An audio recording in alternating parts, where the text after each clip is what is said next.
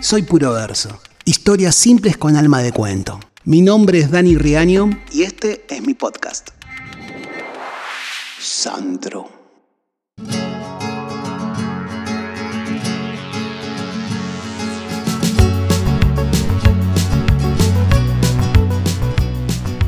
Nosotros éramos de esos que nunca tuvieron auto. En la época de la primaria, qué bueno hubiera estado que Susi nos lleve en auto al colegio. Al menos una vez. Sobre todo en esas mañanas heladas de invierno donde realmente nos recagábamos de frío esperando el 123. De más grande, podría haberle pedido el auto para ir a bailar electrónica Opium, estacionar en la puerta, bajar estilo Matrix con mis amigos Tato y Shaggy y así, bueno, no tener que llegar en bicicleta. Atarlas como a cinco cuadras para que nadie nos vea y tener que esperar a que se seque la transpiración para que no se note el chivo. Nada de eso pasó. Pero todo cambió cuando un día Cristian, mi socio de aventuras circenses de esa época, me llama al teléfono de línea para ofrecerme un nuevo laburo.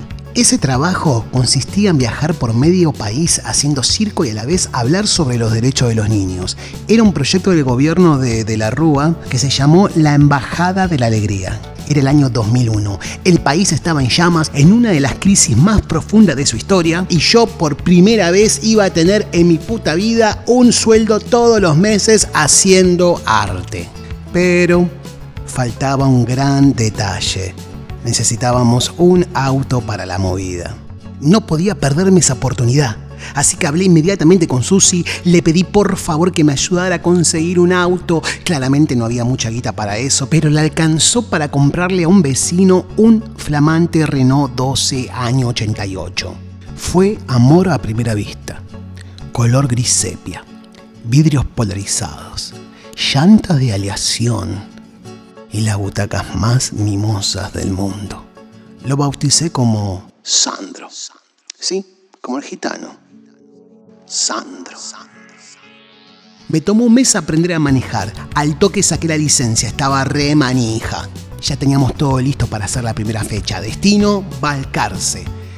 La noche anterior al viaje tenía una emoción que no podía más. Así que la llamé a Mariana, mi mejor amiga, que estaba con Vicky y las pasé a buscar re feliz.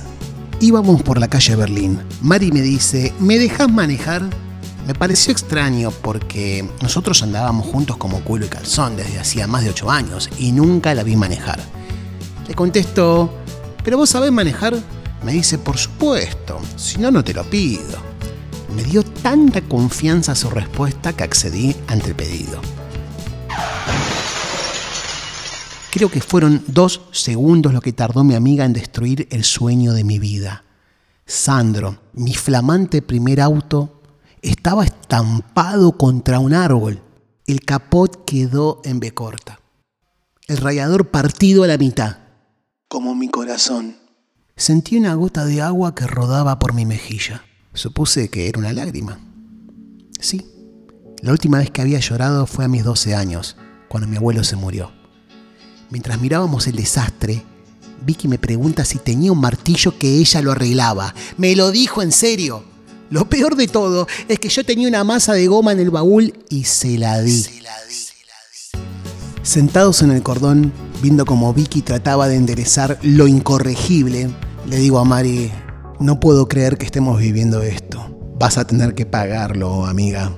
Lo primero que tenía que hacer era llamar a Cristian para decirle que no había auto para ir a cumplir con la primera fecha de laburo y tratar de que no se infarte. Luego, avisar a mi mamá que mi mejor amiga había pulverizado el auto que tanto le costó comprar y que era muy probable que pierda ese trabajo, por lo tanto, las chances de pagarle ese tremendo gasto eran casi nulas. Y por último, tratar de no odiar con todo mi ser a Mariana. Mi amiga me fue pagando a cuentagotas con monedas que le robaba a la madre porque obviamente no laburaba. La función de Balcarce se pudo correr otro día, así que zafamos. Sandro estuvo arreglado a la semana y a partir de ahí, él y yo vivimos una de las historias más fieles que la humanidad vio. Tantos atardeceres juntos por la provincia de Buenos Aires, tantos kilómetros de amor.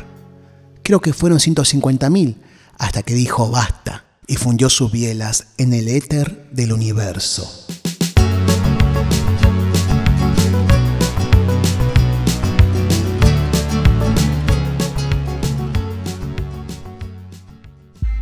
Escuchaste Soy Puro Verso. Mi nombre es Dani Riaño y podés seguirme en Instagram como arroba Soy Puro Verso.